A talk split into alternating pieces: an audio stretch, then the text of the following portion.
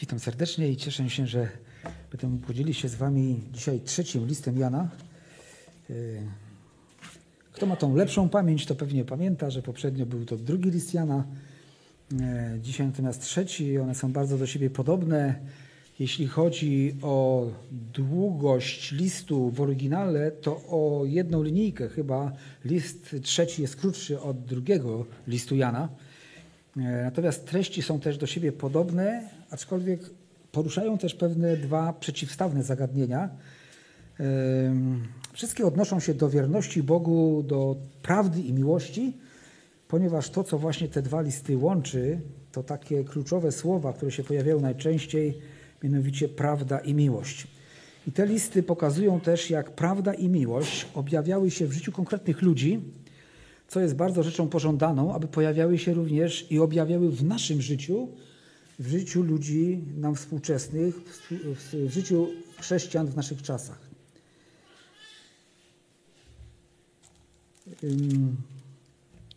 Trzeci list Jana. Przeczytajmy go najpierw, a później z Bożą pomocą chcemy troszeczkę o nim porozmawiać, pomyśleć.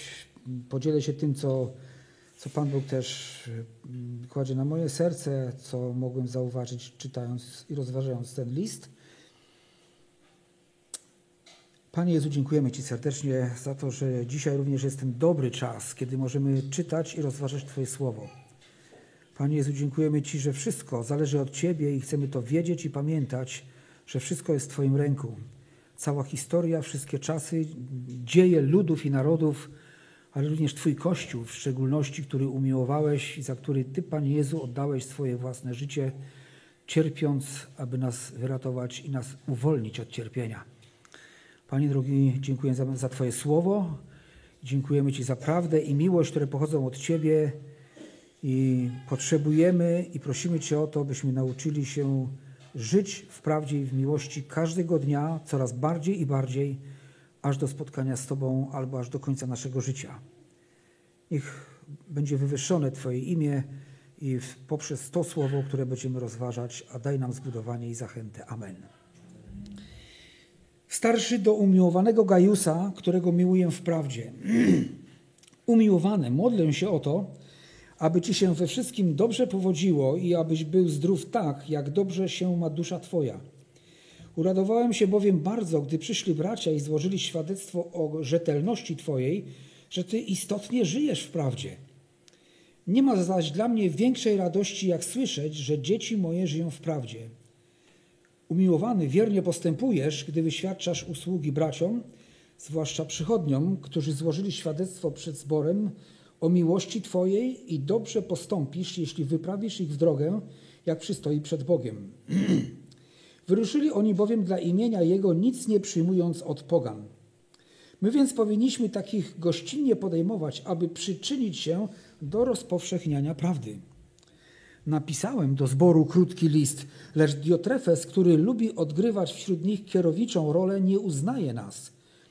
Dlatego jeśli przyjdę, przypomnę uczynki jego, że złośliwymi słowami nas obmawia i nie zadowalając się tym, nie tylko sam nie przyjmuje braci, lecz nawet zabrania to czynić tym, którzy chcą ich przyjąć i usuwa ich ze zboru. Umiłowany, nie naśladuj tego, co złe, ale to, co dobre. Kto czyni dobrze, z Boga jest, kto czyni źle, nie widział Boga. Demetriuszowi wystawili wszyscy, nawet samą prawda, dobre świadectwo. My również wystawiamy, a wszak wiesz, że świadectwo nasze jest prawdziwe. Miałbym Ci wiele do napisania, lecz nie chcę pisać atramentem i piórem. Spodziewam się, że niebawem Cię zobaczę i wtedy osobiście porozmawiamy. Pokój z Tobą. Pozdrawiają Cię przyjaciele. Pozdrów imiennie przyjaciół. Jak wspomniałem na początku, podobnie jak e, drugi list Jana, również trzeci list Jana ma te dwa kluczowe słowa, które się powtarzają, pojawiają, mianowicie prawda i miłość. A zasadnicze różnice, czyli taka zasadnicza, może jedna główna różnica między drugim listem Jana a trzecim, polega na tym, że drugi list Jana mówi o zagrożeniu ze strony fałszywych nauczycieli, nauczających fałszywej nauki yy, i pokazuje, jak reagować na ich działalność i jaką postawę przyjąć wobec tych fałszywych nauczycieli. Trzeci list Jana mówi o zagrożeniu ze strony źle postępujących osób wewnątrz zboru, wewnątrz kościoła. Drugi list Jana mówi, jak bardzo stanowcza musi być nasza miłość wypływająca z prawdy wobec fałszywych nauczycieli, tak bardzo stanowcza, że nawet nie powinniśmy ich pozdrawiać ani przyjmować do domu, jeśli upierają się przy fałszywej nauce i obstają przy tym, żeby ją głosić oczywiście. A trzeci list Jana pokazuje, że miłość od Boga w nas ma czyni być czuła i troskliwa względem tych, którzy idą naprzód głosząc Ewangelię. Jaka sytuacja spowodowała konieczność napisania trzeciego listu Jana? List ten został napisany w drugiej połowie I wieku. Za, jaki był powód? Myślę, że był taki główny, najgłówniej jeden, e, związany właśnie z tym człowiekiem, który w niewłaściwy sposób postępował, ale oczywiście wiele innych jeszcze rzeczy, które się pojawia, które są zachętą, które są tym dobrym wzorem do naśladowania. Aczkolwiek ten trzeci e, list Jana pokazuje też pewien wzór zły, który nie jest do naśladowania, ale po to, żeby go ominąć i nie dać się e, wciągnąć czy ześliznąć właśnie na taką drogę. E, był w jakimś zborze, dokładnie nie wiemy, Gajus, gościnny i duchowy. Czytamy tutaj o Demetriuszu, godnym pochwały, E, który był autoryzowany przez innych braci i przez samą prawdę. Czytamy też o Janie, w jaki sposób patrzył na tą całą sytuację, jak odnosił się do Gajusa, do Demetriusza i jakie ostrzeżenie ze względu na dobro Kościoła pisze pod względem Diotrefesa. I mamy właśnie Diotrefesa, który jest e, takim samo, y, taką samozwańczą osobowością, mocną samozwańczą osobowością, która może pojawić się w każdym kościele, w każdym zborze i zdominować Kościół, nawet do pewnego stopnia zniewolić ludzi w kościele. Może być to też taka sytuacja, że jeden ze starszych zyskuje pierwszeństwo i władzę nad równymi mu wcześniej starszymi. Nie wiemy dokładnie, jaka była to sytuacja, która, którą tutaj opisuje Słowo Boże e, w, w trzecim liście Jana. Otóż Jutrefes to taka namiastka episkopalizmu, czyli rządów jednego dominującego biskupa. To takie, e, taki rzut oka e, na główne rzeczy, zagadnienia i tematy, które tutaj są w naszym trzecim liście Jana. Niedługi list, ale tych tematów jest tu już kilka, jak widzimy. A więc zacznijmy od początku. Jan jako starszy kościoła pisze do Gajusa, którego miłuje w prawdzie. W drugim liście Jana czytaliśmy, że Jan tą e, e, wybraną panią i jej dzieci miłował w prawdzie. Była to miłość, która wynika z Bożej prawdy, była to miłość, która była kreowana przez prawdę Bożego Słowa, a więc tak właściwie tylko przez prawdę, bo jeśli coś jest niezgodne z Bożym Słowem, nie może być prawdą. Tak więc jeśli Gajus y, miłował, y, jeśli Jan miłował Gajusa w prawdzie, to znaczy miłował go w taki sposób, jak naucza tego Boże Słowo, jak do tego zachęca. To oczywiste, że każdy, kto narodził się z Boga, miłuje też wszystkich braci, wszystkie siostry w Chrystusie. Y, pierwszy list Jana mówi o tym, że kto się prawdziwie narodził z Boga, miłuje braci, to znaczy miłuje innych chrześcijan. Jest to ta miłość agape, jest to ta Boża miłość. Choć ten list rzeczywiście jest dość krótki, jednak o Gajusie dowiadujemy się tutaj dość dużo. Na przykład, że był umiłowanym wierzącym, którego całe życie, czyli wszystko co robił, było przykładem dla innych wierzących. Myślisz, że tak można powiedzieć o Tobie, o mnie? Że jesteśmy przykładem dla wszystkich wierzących? Na Gajusie nie wisi żaden cień, nie, widzi, nie wisi żadne jakieś takie, jak wiecie, zastrzeżenie, jak czytamy e, te listy do zborów w objawieniu według świętego Jana, to tam Duch Święty mówi do zborów, okej, okay, tu jest w porządku, tu jest w porządku, lecz mam ci nieco za złe. Natomiast o Gajusie czytamy, że miał, otrzymał dobre świadectwo od braci.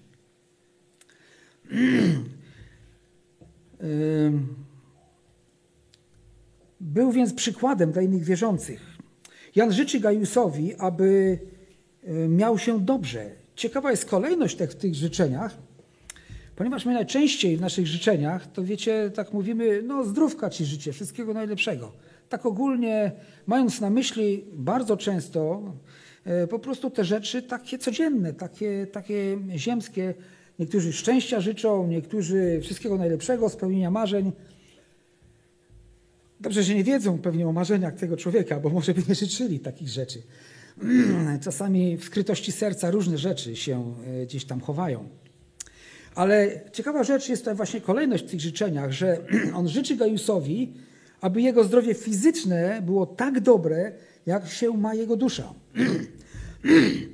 To wskazuje, czy wskazywałoby na to, że zdrowie Gajusza, Gajusa niekoniecznie było na takim wiesz, najwyższym poziomie, że coś tam strzykało, coś działo się może nie tak. E, z pewnością spostrzeżenie, jeśli chodzi o duszę Gajusa, było takie, że tam jest wszystko na właściwym miejscu, ponieważ jego życie było oddane Bogu, było poświęcone Bogu i on nie był tylko teoretykiem prawdy, ale był również wykonawcą prawdy. On żył prawdą i w prawdzie. Tak więc Jan mówi, żeby jego fizyczne zdrowie było tak dobre, jak dobrze się ma jego dusza. W duszy Gajusa było wszystko na właściwym miejscu przed Bogiem i przed braćmi, przed Kościołem. Czy takie życzenia znalazłyby dzisiaj uznanie wśród wierzących? Co by się stało, gdyby takie życzenie za chwilę się spełniało? Czy chcielibyśmy, aby nasze fizyczne zdrowie odzwierciedlało kondycję duchową? Jeden z komentatorów, z nauczycieli Bożego Słowa, Meyer, ironicznie zauważa tą kwestię i mówi, mówi tak. Nie byłoby mile widziane przekazywanie życzenia z drugiego wersetu naszym przyjaciołom, bo gdyby ich ciała miały odzwierciedlać, czy stać się takie jak kondycja ich dusz, nagle popadliby w bardzo poważne tarapaty zdrowotne. Rodzi się pytanie, jak się mamy już nawet nie do Pana Jezusa, tylko do Gajusa. Czy można by było śmiało powiedzieć, życzę, by Twoje ciało tak się miało, jak dobrze się ma Twoja dusza? Ostrożnie z takimi życzeniami do mnie, bo tam jest wszystko w porządku i my, każdy z nas dobrze wie. Jak więc wyglądało życie Gajusa? Jak bardzo był wierny, jak bardzo czyste i przejrzyste było jego życie, że nie można było, że można było powiedzieć, życzę Ci, aby tak się dobrze miał, jak dobrze się ma dusza Twoja.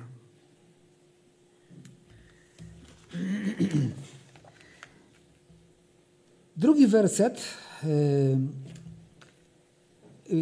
o którym tutaj, czytali, który tutaj znajdujemy, zaprzecza również nauczaniu, że niedomagania są zawsze rezultatem grzechu w życiu. Oczywiście tak też może być, ale nie jest to standard, nie jest to tak, że to zawsze tak bywa, że tak jest. A brak czyjegoś uzdrowienia, że świadczy o braku wiary. Przecież apostoł Paweł też trzy razy prosił Pana, by pewna rzecz odeszła od niego, a Bóg mu odpowiada, no dosyć, że masz moją łaskę, zostaw tą sprawę, ona musi taka zostać. E, jeden z współpracowników e, apostoła Pawła był chory prawie na śmierć. E, czy apostoł Paweł, czy ten współpracownik nie miał wiary w to, że Bóg natychmiast może go uzdrowić, a jednak Pan Bóg nie uzdrowił go natychmiast, lecz uleczył w taki bardziej naturalny sposób. Tak więc drugi werset mówi y, o tym, że dusza może się mieć bardzo dobrze w relacji z Bogiem i z innymi wierzącymi, ale ciało po prostu może być chore, chociażby ze starości, po prostu słabnąć. I my starsi dobrze to wiemy, że to tak już się dzieje, niezależnie od naszej woli, niezależnie ile byśmy marzyli o tym, że moglibyśmy pewne rzeczy zrobić, to ich po prostu ich nie zrobimy, bo za ciężkie jest ciało, aby przeskoczyć, aby gdzieś wskoczyć, aby coś szybko zrobić. A więc życie czy stan duchowy Gajusa był bardzo dobry. ale zdrowie miał słabsze. Po prostu tak było. I w tym Gajus chwalił Boga. Właśnie w tym, że jego ciało może było o wiele słabsze niż stan jego duszy. Jan był bardzo uradowany świadectwem braci. W trzecim wersecie o tym czytamy. E, był uradowany świadectwem braci o jakości życia Gajusa. Ich świadectwo o tym słudze Bożym było takie, że Gajus, Gajus jest rzetelny i chodzi w prawdzie. Zajrzałem do słownika, co to znaczy rzetelny. E, pierwsze takie wyjaśnienie to znaczy, że należycie wypełniał swoje obowiązki. Chrześcijańskie życie ma swoje obowiązki. Życie w kościele ma i musi mieć swoje obowiązki. Jeśli ktoś jest w kościele, a unika obowiązków, to chyba nie zrozumiał, czym jest Kościół i czym jest bycie w Chrystusie. I czym jest bycie bratem dla braci. tak więc Gajus był rzetelny, czyli należycie wypełniał swoje obowiązki. Następne słowa określające czy wyjaśniające to stwierdzenie rzetelny to solidny, dokładny, uczciwy, odpowiedzialny. To są słownikowe cechy wyjaśniające rzetelność, czyli o takich rzeczach mówi Słowo Boże i mówimy, czytamy tu, że Gajus był rzetelny, dokładny, uczciwy, solidny, wypełniał swoje obowiązki. Oczywiście to nie był przymus dla niego. Wiecie, to nie było tak, że go Jan zmusił, więc on tak robił. My tutaj raczej widzimy Gajusa, który z miłości do Chrystusa, z miłowania prawdy, z trwania w prawdzie i w Bożej miłości czyni pewne rzeczy dla braci. Dobrze jest znać prawdę i mieć ją w sobie, czyli w pamięci, lecz jeszcze lepiej, gdy tę prawdę widać w naszym życiu. Tak było właśnie w życiu Gajusa. On nie tylko mm, trzymał się prawdy, ale też pozwolił, by prawda jego trzymała na właściwym duchowym poziomie. I był, by była ta prawda zauważalna w jego życiu i właśnie została zauważona. I zapisana w Biblii, zobaczcie, aż do dzisiaj o tym czytamy. Większy skutek powoduje widzenie prawdy u kogoś w codziennym życiu, niż samo mówienie tego kogoś o prawdzie. A więc zobaczcie, my, jak wielka jest odpowiedzialność nasza przed innymi wierzącymi i przed światem, żebyśmy byli rzetelnymi i chodzącymi w prawdzie. To funkcjonowanie prawdy w życiu Gajusa było powodowane powodem wielkiej radości też w sercu apostoła Jana. To było dla niego największą radością widzieć, że Gajus, jego duchowy dziecko czy duchowy syn, więc kogoś, kogo on wychowywał, może w jakiś sposób przyczynił się do jego zbawienia świadczą, przez świadczenie Ewangelii. Nie wiemy. Nazywa go jednak, mówi, że, do, że, jest naj, że to jest wielka rzecz, wielka radość, jeśli widzieć się, czy słyszeć o tym, że dzieci moje żyją w prawdzie. Tak pisze, tak napisane jest w czwartym y, wersecie. A więc Gajus nie tylko akceptował prawdę, że y, wielką radością dla Jana było widzieć nie tylko to, że y, Gajus zaakceptował prawdę. Wiecie, my ją w sercu mocno akceptujemy. Jak ja bym tutaj każdego z nas spytał, czy akceptujemy prawdę, czyli Pismo Święte w, całym, w całej jego rozciągłości, to powiemy oczywiście, że tak. I to jest dobry początek. To jest dobry początek, aby w swoim sercu akceptować i przyznawać się do tego, że wierzymy, że Słowo Boże jest absolutnie prawdą i całą prawdą i tylko prawdą, ale jeszcze bardziej pożądaną jest rzeczą, abyśmy w tej prawdzie chodzili i by ta prawda z nas po prostu wyłaziła, by nie dało się jej ukryć.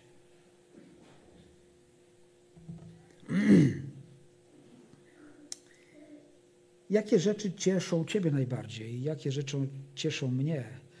Jana cieszyło widzieć, że inny wierzący człowiek żyje z Bogiem. Słuchajcie, czy to jest dla nas największą radością? Widzieć, jak się zbór czyjś rozwija. Nasz też, oczywiście to była cudowna rzecz i, i bardzo radosna to, to widzieć. Ale widzieć, że ktoś, kto przyjął Pana, rozwija się, że nie zatrzymał się, że nie przyjął tylko zbawienia z Bożych rąk, a potem sobie o uświęceniu to w ogóle nie chce słyszeć i żyje sobie po prostu jak chce, jak mu los przyniesie i co się wydarzy w życiu, to robi. nie zważa na uświęcenie, na chodzenie w sprawiedliwości.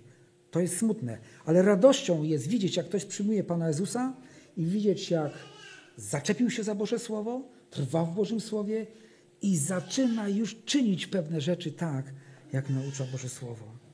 Więc co jest największą radością, jeśli chodzi o nasze dzieci? Czy pragniemy dla nich zapewnić każdemu mieszkanie, dobrą pracę i wiele takich innych, wiecie, super rzeczy, ale czy największą troską i modlitwą jest, aby były zbawione i aby poświęciły swoje życie dla Jezusa, nie dla biznesu.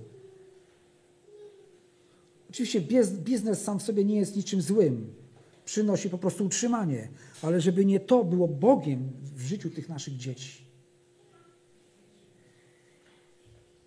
Jakie świadectwo tamci bracia złożyliby dziś o mnie, gdyby się przyjrzeli mojemu życiu na co dzień, postępowaniu? Czy jesteś powodem dla innych do tej największej radości, ponieważ żyjesz w prawdzie? Czy też może musiałoby być tak, jak apostoł Paweł mówi, że widząc obecne postępowanie, płacze.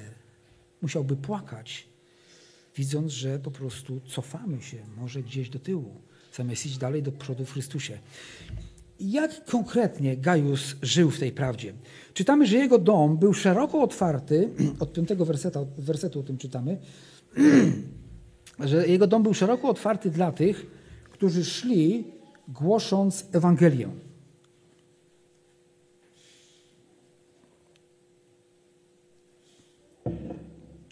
Może sam nie posiadał e, e, daru głoszenia, nauczania, tak jak to miał e, apostoł Paweł, jak Sylas, czy, czy inni uczniowie, czy inni chrześcijanie. Może tego nie miał, lecz jego wierzące, pobożne serce sprawiło, że w każdy możliwy sposób wspierał tych, którzy nieśli Boże poselstwo. Tak właściwie on brał, miał dokładnie współudział w tym głoszeniu Ewangelii, głoszeniu prawdy, dlatego, że wspomagał tych braci. Tu e, mowa jest o braciach, w tamtym czasie to było bardzo e, naturalne i rozpowszechnione.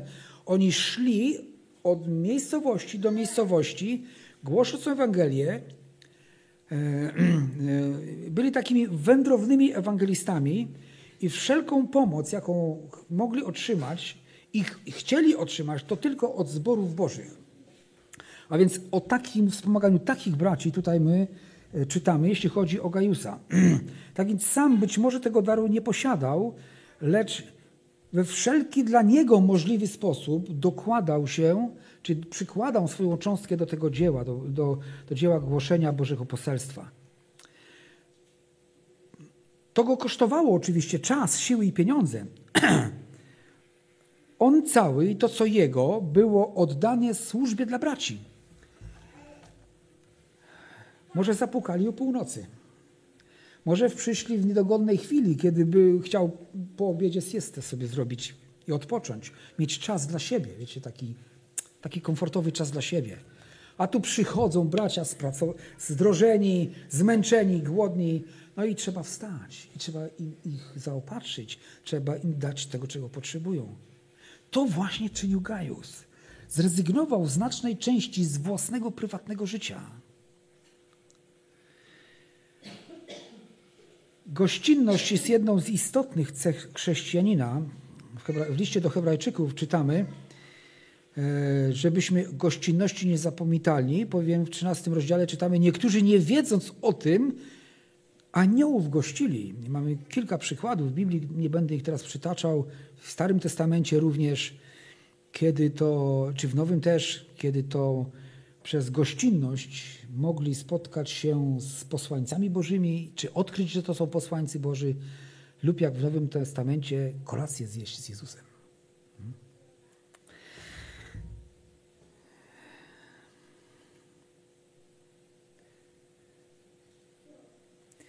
Gajus usługiwał braciom. E, usługiwanie braciom nie tylko pojawia się, czy takie życie poświęcone w usługiwaniu, w takim właściwie, tu trzeba powiedzieć, takim niewolniczym wręcz usługiwaniu braciom. Wiecie, bo My, my, dzisiaj służbę to kojarzymy też w ten sposób, no, że nawet jeśli ktoś ma służbę, to 8 godzin pracuje, czy tam 12, tak, i sobie idzie do domu. Natomiast to była taka niewolnicza służba, kiedy, kiedy trzeba było po prostu być oddany braciom, którzy potrzebowali potrzeby w różnych, różnych potrzeb w różnym czasie i, i w różnej skali. I pierwszy do Koryntian, to, to tylko zajrzymy na chwileczkę, żeby to przeczytać. Tam jest w szesnastym rozdziale napisane od wersetu 15. A proszę was, bracia, wiecie, że domownicy Stefana byli pierwszymi wyznawcami Wachai i że poświęcili się służbie dla świętych. Proszę, abyście i wy poddali się takim ludziom i każdemu, kto współdziała i pracuje, a cieszę się z przybycia Stefana i Fortunata i Chaika, bo oni pod waszą nieobecność was zastąpili, podnieśli bowiem na duchu mnie i was. Szanujcie więc takich mężów. Tak tutaj widzimy o Stefanie, czytamy o Stefanie, e, czytamy o Fortunacie, Achaiku. Oni e, poprzez samo przybycie i bycie z apostołem Pawłem przynieśli mu radość i pocieszenie i posilenie. A więc może właśnie taką służbę możesz mieć. Nie musisz być głosicielem. Nie musisz być tym, który staje bezpośrednio przed ludźmi. E,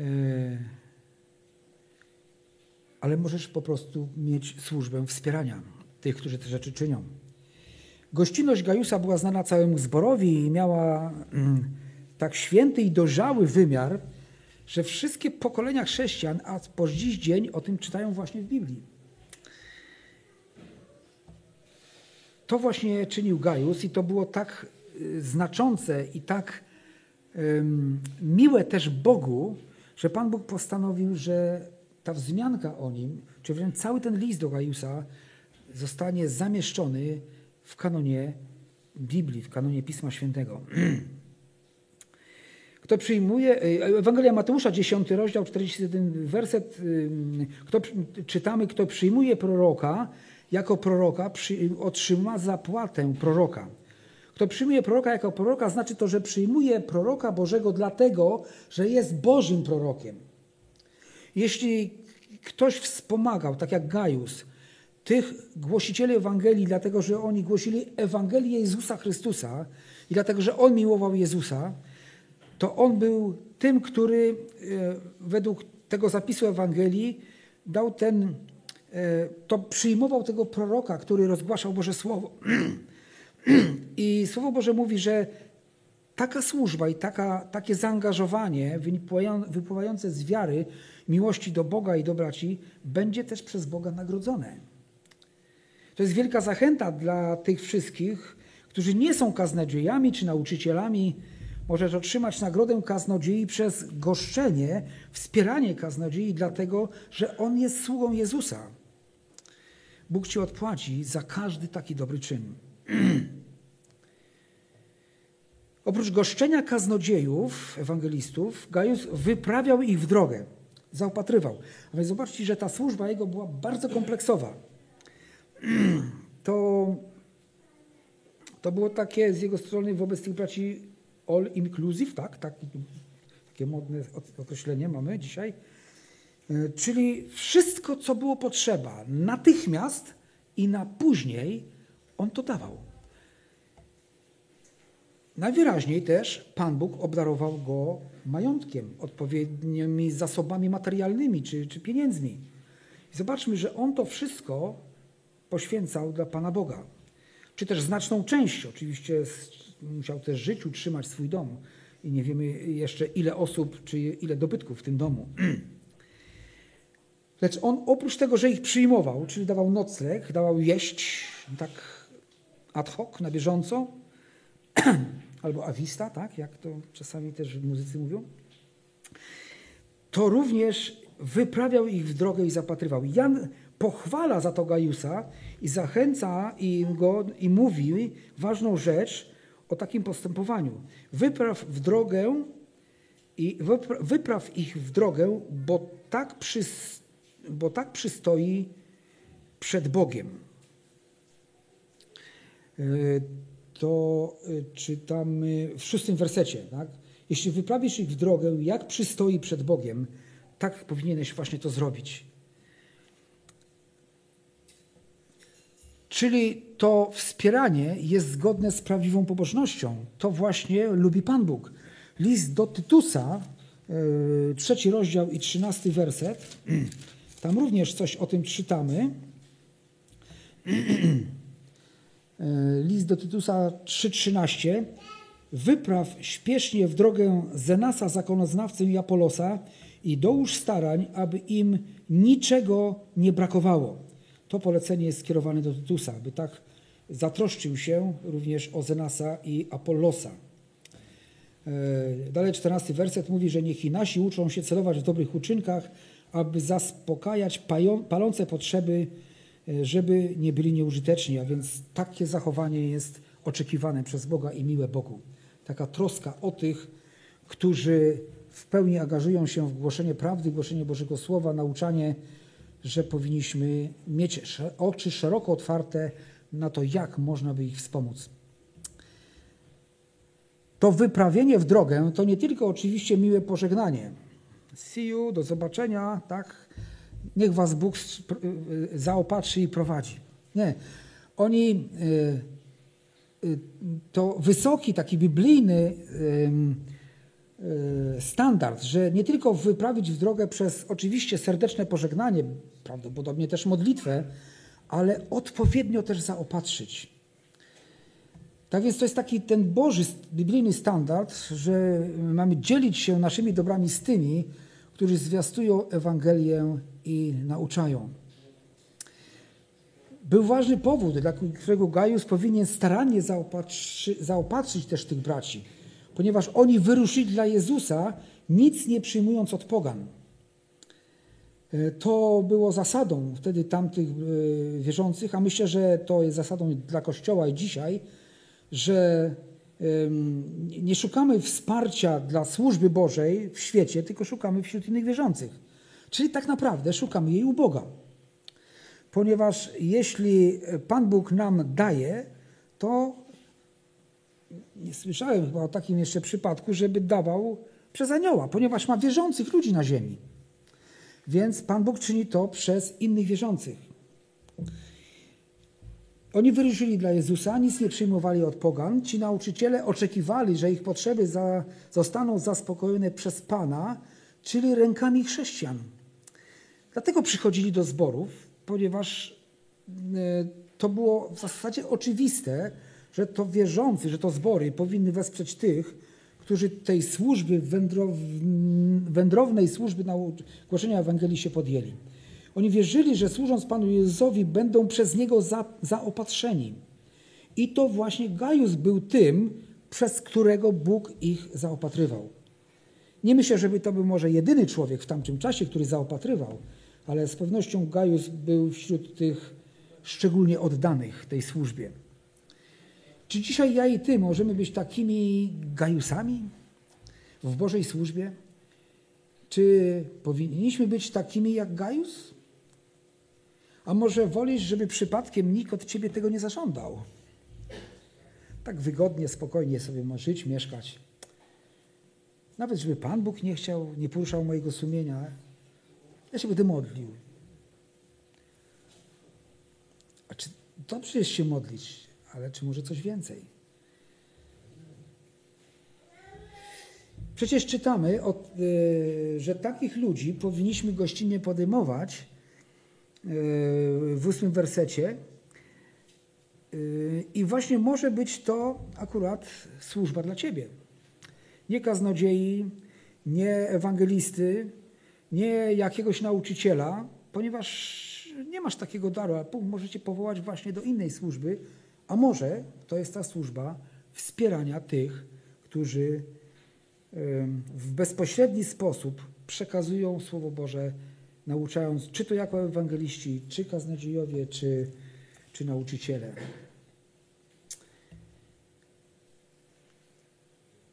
Powinniśmy gościnnie podejmować, aby w ten sposób przyczyniać się do rozpowszechnienia prawdy. Podejmować oznacza robienie wszystkiego, co możliwe, aby im pomóc, gdyż w ten sposób pomożemy prawdzie Bożej dotrzeć dalej. Jan pisze do Gajusa też, że napisał również list do zboru. W dziewiątym wersecie czytamy, że napisał również list do zboru, lecz list ten najprawdopodobniej do wiadomości zboru nie dotarł z powodu poczynań niejakiego Diotrefesa. To osoba zupełnie odmienna od Gajusa. Jeśli Gajusa widzimy raczej jako podobieństwo takie do Chrystusa, osoby poświęconej dla innych. Pan Jezus się dla nas poświęcił, y, rezygnując z chwały niebiańskiej, stając się człowiekiem, oddał swoje życie za nas. To widzimy y, w życiu Gajusa, to jak on się poświęca dla braci, wspomagając tych, którzy głoszą Ewangelię. To Diotrefes jest właściwie przeciwnością na tyle y, dużą przeciwnością, że aż mm, rodzi się pytanie, Kim w ogóle był Diotrefes? To osoba zupełnie odmienna Gajusa, ale Gajus, y, o ile Gajus właśnie miłował braci i usługiwał, pomagał, to Diotrefes kochał rządzić i decydować. On lubił odgrywać kierowniczą rolę. Nie byłoby w tym jeszcze nic jakby dramatycznego, gdyby to pragnienie wynikało z właściwych bożych pobudek, żeby kierować, zarządzać, no to jest w końcu jeden z darów też dla, dla Kościoła. Lecz Diotrefes chyba po prostu uwielbiał rządzić bez liczenia się z kimkolwiek. Jego grzechem była pycha z powodu stanowiska, nadęte ego i wielka zazdrość o wszystko, co uważał za swoje prawo. On zapomniał, a może nigdy nie rozumiał, że to Chrystus jest głową Kościoła i że on również powinien podlegać Chrystusowi we wszystkim. Nie uznawał nawet apostoła Jana i tych, którzy z nim współpracowali. To, to wiecie, niezmiernie trudna sytuacja dla Kościoła, dla zboru. No, gdy ktoś z Kościoła zaczyna zachowywać się gorzej niż nie jeden przywódca w świecie. Najprawdopodobniej Diotrefes uzasadniał swoje zachowanie bezpieczeństwem zboru, ale w rzeczywistości przez swoje postępowanie, przez odrzucenie apostoła pod pretekstem wierności wobec Boga, czynił nieopisaną krzywdę prawdzie, czynił nieopisaną krzywdę dla zboru.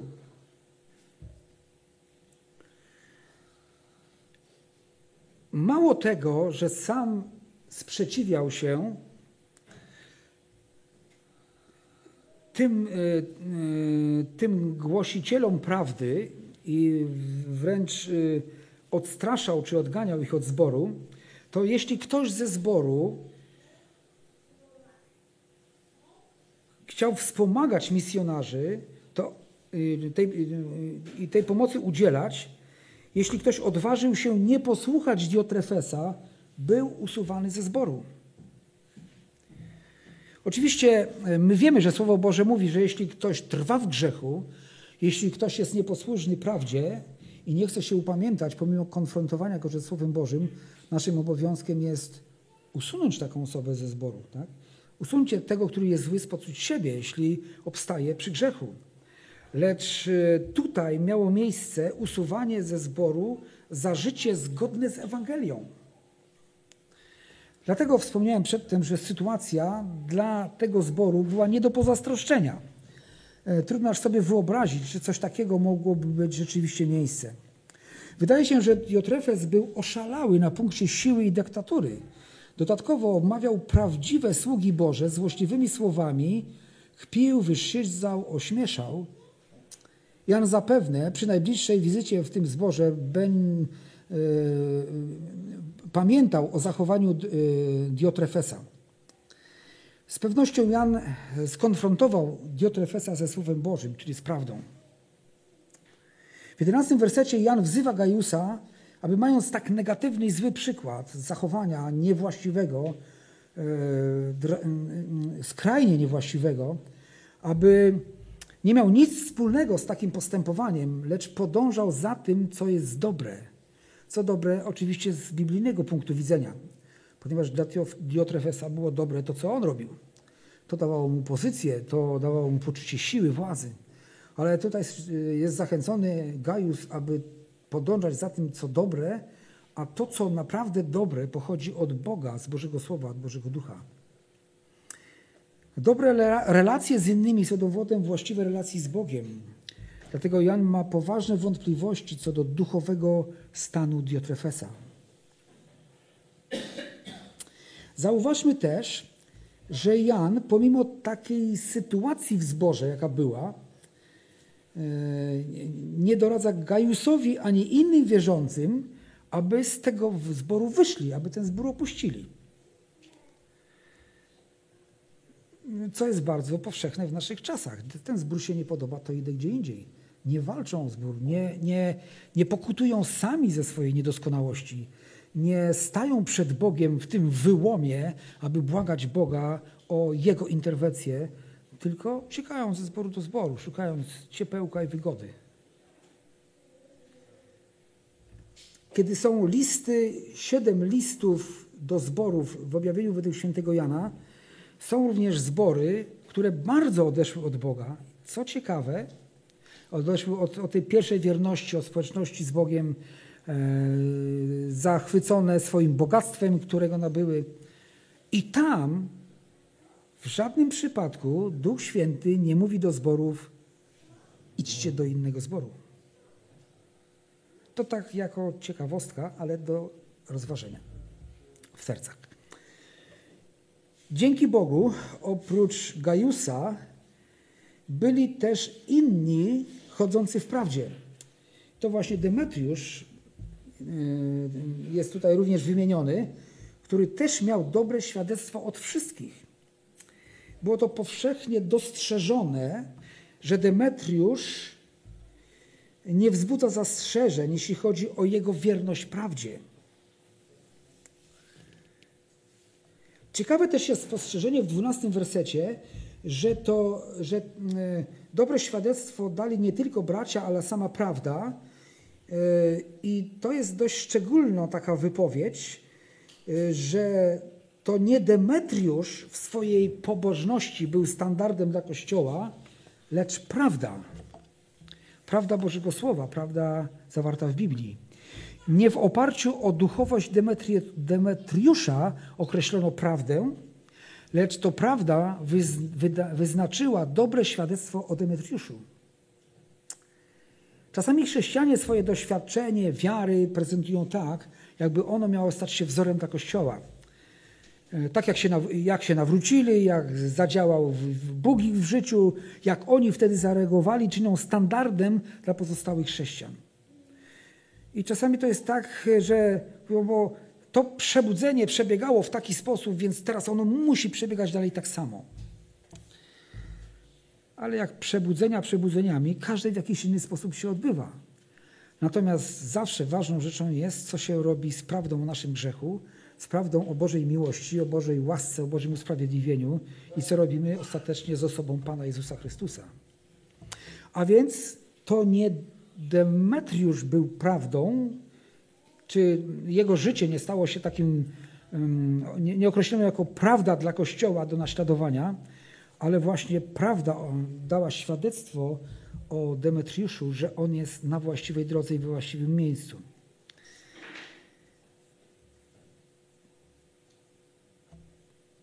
Jest ważna ta właściwa kolejność i ta prawidłowość, że to prawda daje świadectwo o życiu człowieka. Wzorcem zawsze pozostaje prawda, czyli Boże Słowo. W tym krótkim liście przyjrzeliśmy się kilku osobom. Właściwie tu jeszcze takie zakończenie też jest. 13, 14, 15 werset, też troszeczkę podobny do tego, co znajdujemy, te wersety w drugim liście Jana. 13 e, werset mówi, że miałby Jan wiele do powiedzenia, nie chcę pisać atramentem i piórem, spodziewam się zobaczyć i sobie porozmawiamy, a więc Jan doceniał znaczenie społeczności. E, Jan wiedział, że nie ma nic bardziej szczególnego i dobrego, jak spotkać się i rozmawiać o Bożych sprawach. Oczywiście dobrą rzeczą jest awaryjnie skorzystać czasami z internetu, Czasami chmurujemy, czasami jesteśmy w podróży, czasami inne wydarzenia, ale nic nie zastąpi społeczności takiej realnej, bezpośredniej.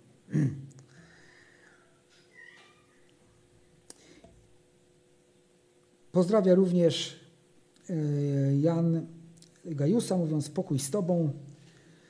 E, myślę, że miał na myśli i z pewnością miał na myśli ten pokój od Boga. Dlaczego mógł mu żyć w pokoju? Ponieważ Demetriusz trwał w społeczności z Bogiem i mu służył. Prosił, aby pozdrowić również przyjaciół. E, nazywa ich przyjaciółmi. Myślę, że to też jest naturalna rzecz, jeśli wierzący ludzie są dla, siebie, dla siebie przyjaciółmi. Myślę, że życie jest piękniejsze, jeśli wierzący ludzie są dla siebie przyjaciółmi. Myślę, że o to chodzi też w ogóle Bogu. Pan Jezus y, też nazywa uczniów swoimi przyjaciółmi. Y, Pan Jezus y, Judasza, kiedy przychodzi i pocałunkiem go zdradza, mówi do niego przyjacielu, pocałunkiem zdradzasz Syna Człowieczego. Nie sądzę, aby, jestem pewien, że to nie była kurtuazja taka na pokaz powiedzieć do Judasza przyjacielu, o, zrobię wrażenie. Nie, naprawdę, patrzył na niego po przyjacielsku. Tak więc te pozdrowienia i dzisiaj też, kiedy bywamy w różnych zborach, odwiedzamy się, przekazujemy nawzajem. Myślę, że to jest tą dobrą rzeczą. A więc w tym krótkim liście przyjrzeliśmy się kilku osobom. Janowi, który będąc apostołem miłował wprawdzie braci, w tym i Gajusa, Bożego sługę, Czytaliśmy, powiedzieliśmy parę słów o Demetriuszu. E, przepraszam, dowiedzieliśmy się o radości Jana, że jego duchowe dzieci żyją w prawdzie i że to jest, powinna być największa radość dla wierzącego człowieka, widząc jak inni wzrastają w prawdzie. Czytaliśmy o, Gaju, o Gajusie, Bożym słudze, który miłował braci i wspomagał ich jak mógł, aby przyczynić się do rozpowszechnienia Ewangelii. Czytaliśmy dosłownie kilka słów o Demetriuszu, któremu sama prawda wystawiła dobre świadectwo, tym bardziej wszyscy, którzy go znali. A więc to było takich trzech podobnych do Pana Jezusa. Jan, Gajus, Demetriusz. Oni w jakimś sensie byli, obrazowali Pana Jezusa, przypominali Pana Jezusa w miłości, w prawdzie, w braterskiej trosce, w trzymaniu się tego, co wyznaczył Pan Bóg, o Panu Jezusie jest napisane i On to mówi w Ewangeliach, że On nie mówi nic od siebie, że On mówi to, co Mu powiedział Ojciec, że On spełnia uczynki, które spełnia Ojciec, że On i Ojciec są jedno. I to jest to, do czego, o co Pan Jezus się modlił, abyśmy my i Jezus byli jedno, abyśmy my i Ojciec byli jedno, jedno zjednoczeni duchem, zjednoczeni w Bożym Duchu. Ale też czytaliśmy o Diotrefesie, który Kościół e, uczynił areoną swojej chorej władzy. To jest przykład również, ale ten negatywny przykład lekceważenia prawdy i odrzucenia przywództwa Chrystusowego, a więc w jakimś sensie moglibyśmy powiedzieć, że Diotrefes jest jakimś obrazem antychrysta, tego, który sprzeciwia się i w otwarty sposób w przyszłości sprzeciwi się prawdzie i samemu Chrystusowi i spróbuje zająć miejsce Boga. Co na koniec moglibyśmy przeczytać, delikatnie parafrazując, to jest jedenasty werset. Umiłowani, nie naśladujmy tego, co złe, lecz to, co dobre. Kto, kto czyni dobrze, z Boga jest, kto czyni źle, nie widział Boga.